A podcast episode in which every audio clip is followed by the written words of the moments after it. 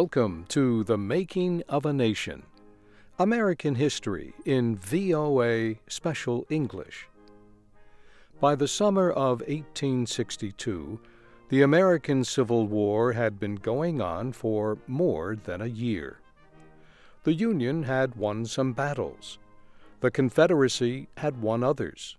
But neither side was in a position to win the war. President Abraham Lincoln needed a major victory. He was losing the support of both politicians and the public. A major victory would not only help him that way, it would also make it easier for him to make an important announcement. For a number of months, he had been planning an announcement about the black people held as slaves in the South it would come to be known as the Emancipation Proclamation. Today, Kay Gallant and Harry Monroe tell about Abraham Lincoln's Emancipation Proclamation.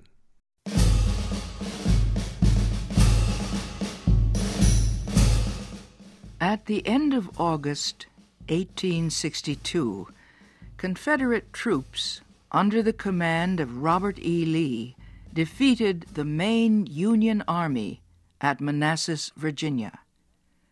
The battlefield was less than 50 kilometers from Washington. The year before, Confederate troops had sent the Union Army fleeing from that same battlefield. Now they had done it again. With this latest victory, General Lee decided on a major move he would carry the war into the northern states. Lee took his army of 60,000 men across the Potomac River into Maryland. He ordered some of his men to capture the Union position at Harper's Ferry. He moved the others to Sharpsburg, a town on the Potomac River. He put his men into position along Antietam Creek, just outside of town. His lines extended almost three kilometers. There, at Antietam, he would make his stand. He was still close enough to Virginia to withdraw if the Union force following him proved too strong. The Union force arrived in the middle of September. It did not attack immediately. It spent one full day getting into position along Antietam Creek, across from the Confederate Army. It attacked the following day at sunrise. The Union General George McClellan planned to attack all along the Confederate line at the same time but this did not happen. First, Union troops attacked one end of the line, which extended into a field full of tall corn plants. Then they attacked the center of the line, which was in an old, deeply sunken road that gave it good protection. Finally, they attacked at the other end of the line.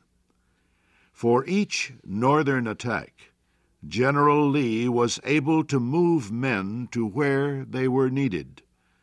The Northern troops got within 25 meters of the Confederate line, but they could not break through anywhere. On the first day of battle at Antietam, Lee lost 25% of his men. On the second day, the two armies faced each other without firing. They were too tired to fight. As they rested, however, fresh Union soldiers moved into position. Lee knew they would attack with full force the next day. He knew he could not win. Sadly, he ordered his men back to Virginia. It was now clear Antietam was a Northern victory. It was not a complete victory. the Union Army could have chased the Confederate Army and destroyed it. But General McClellan did not do this. He was satisfied that he had stopped the invasion. In Washington, President Lincoln welcomed the news. He had waited a long time for a Northern victory. A few days after the battle, Lincoln held a special meeting with his cabinet. He talked about the Declaration on Slavery which he had prepared. It would free Negro slaves in the rebel states of the South. As you remember, he said, I put the Declaration aside several weeks ago until I could issue it supported by a military victory. The action of the army against the rebels has not been exactly what I should have liked, but the rebels have been driven out of Maryland, and Pennsylvania is no longer in danger of invasion. President Lincoln said he thought the time was right to announce the Emancipation Proclamation. The Cabinet made some minor changes in the document, and Lincoln signed it.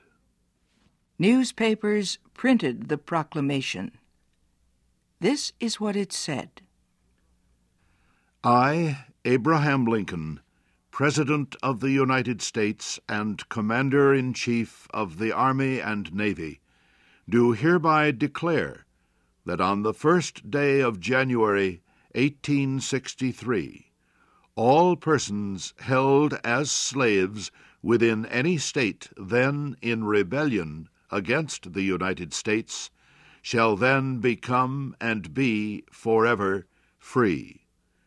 The government of the United States, including the military and naval forces, will recognize and protect the freedom of such persons, and will interfere in no way with any efforts they may make for their actual freedom. President Lincoln had tried to keep the question of slavery out of the Civil War.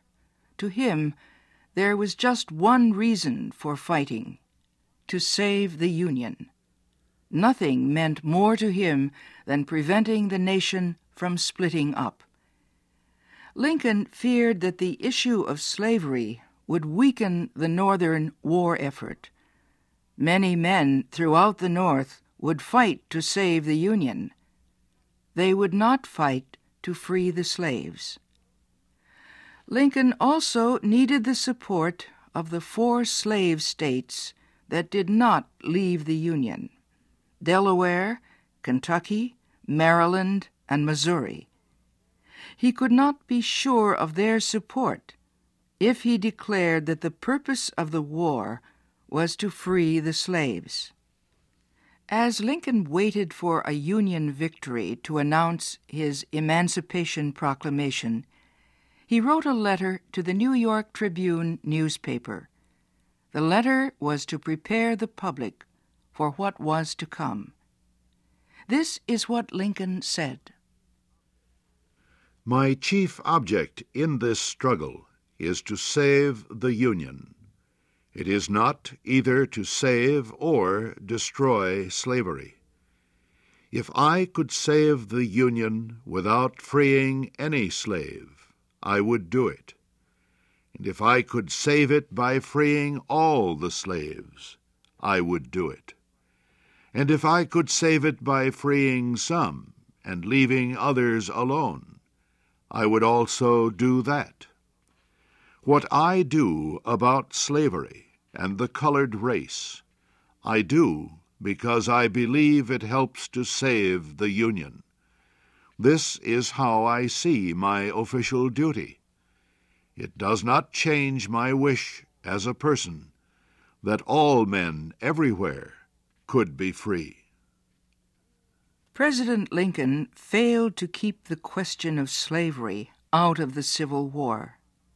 As the war went on, month after long month, people in the North began to see it as more than a struggle for national unity. They began to see it as a struggle for human freedom. Abolitionists were active. In speeches and writings, they said over and over again that slavery was evil. As public opinion began to change, anti slavery members of Congress gained more power.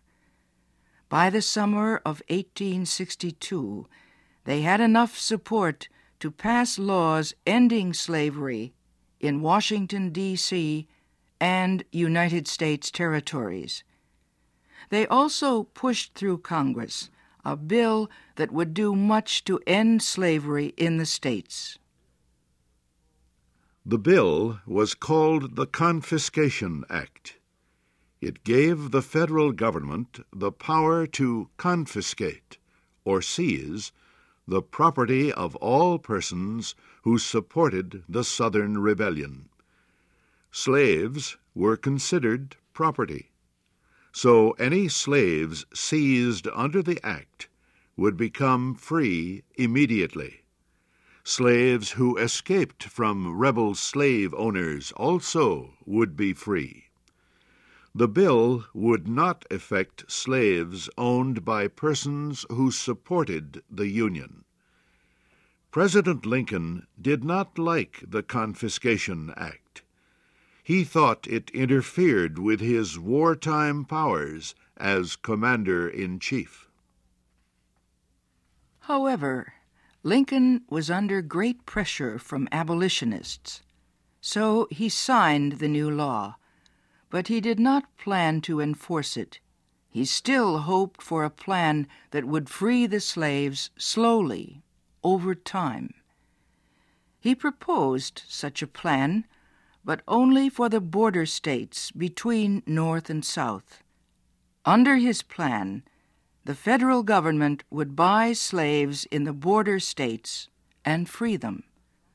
Lawmakers from the border states rejected Lincoln's plan, and that is when he decided to issue the Emancipation Proclamation. We will tell about the effects of that decision next week.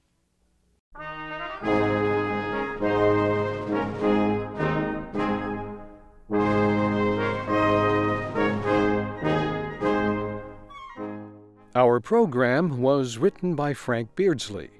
The narrators were Kay Gallant and Harry Monroe. The Making of a Nation is a radio series written with English learners in mind. Each weekly program is 15 minutes long.